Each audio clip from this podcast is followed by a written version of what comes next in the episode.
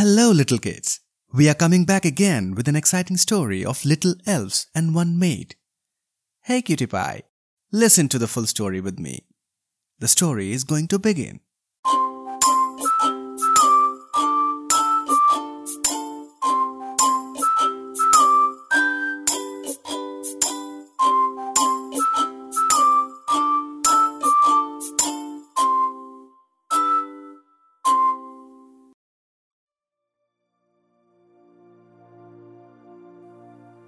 One very beautiful house lived little elves and maid. Maid was a very house proud maid and didn't like dirt and dust on her floor one little bit. One early morning, maid see dust on the floor. The maid said, Goodness me, what a lot of dirt and dust there is all over the kitchen floor. Out came the broom from its place in the cupboard in the corner, and soon the maid was busily sweeping the floor and brushing all the dirt and dust into a big dustpan. Unfortunately, this kitchen also had elves living in it. They were too tiny to see, of course, but if you upset them, they could be very mischievous indeed. As the broom worked away, it swept into one dark corner where the elves were having a party. Suddenly, the king elf was swept away from their little table and into the dustpan. The next thing he knew, he was being thrown with all the other rubbish on the rubbish tip Coughing and spluttering with rage, the king elf finally climbed out from under all the rubbish in the rubbish tip and stood on top of it. He picked the dirt and dust out of his ears and nose, pulled a fishbone from out of his trousers, and tried to look as king-like as he could. He squeaked at the top of his voice, Who did this? He vowed, I'll make someone very sorry, indeed. Eventually, he made his way back to the house and into the kitchen again the other elves looked at the king elf and did their best not to laugh. For the king elf was still looking very dirty and untidy and still had bits of rubbish stuck all over him. But the other elves knew better than to laugh at the king because he was likely to cast an evil spell on them if they had. All the other elves chorused. It was the broom that did it. The king elf said, Right, then I am going to cast a bad spell on the broom. The broom was by now back in its cupboard. The king elf marched over to the cupboard and jumped in through the keyhole. The king elf pointed to the broom and said, Bubble, bubble, gobble, gobble, go and cause a lot of trouble. And with that, the broom suddenly stood to attention, its bristles quivering. It was night time now, and everyone in the house was asleep. The broom opened its cupboard door and sprang into the kitchen. It then unlocked the kitchen door and went outside.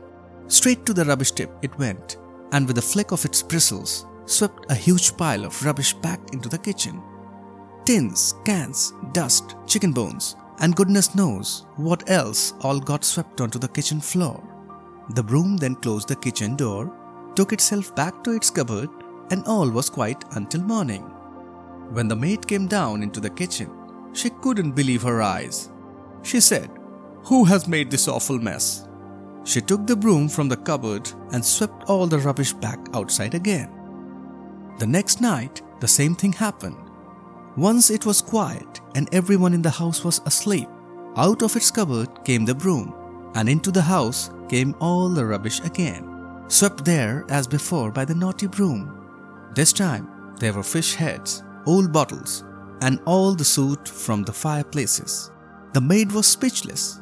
After clearing up again, she got the gardener to burn all the rubbish from the rubbish tip so that nothing else could be brought in, although she still had no idea how it had happened.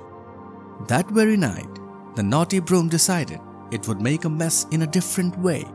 So instead of sweeping in rubbish from outside, the broom flew up to the shelves and knocked all the jars to the ground. With a crash, they fell on the floor, one after another, and spread their contents everywhere. Stop this at once, demanded a voice suddenly. The broom stopped its mischief. What do you think you are doing? said the voice again. The voice had come from a very stern looking fairy who was now standing on a draining board with her hands on her hips. What the broom didn't know was that one of the bottles it knocked down contained a good fairy imprisoned by the elves. Now, she was at last free. The spell was broken, and it was her turn to cast a spell. She chanted, Broom, broom, sweep this floor, make it cleaner than ever before. Find the elves that cast your spell and sweep them off into the well. The broom went to work. It seemed to sweep so fast that its bristles just became a blur.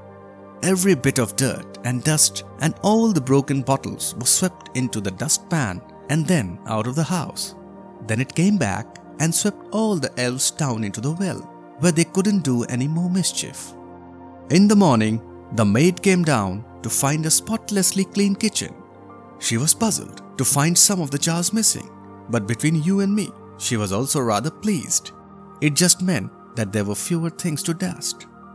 Finally, the story ends. Thank you, Little, for listening to the story.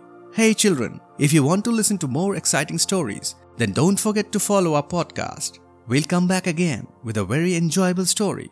Till then, goodbye, kids.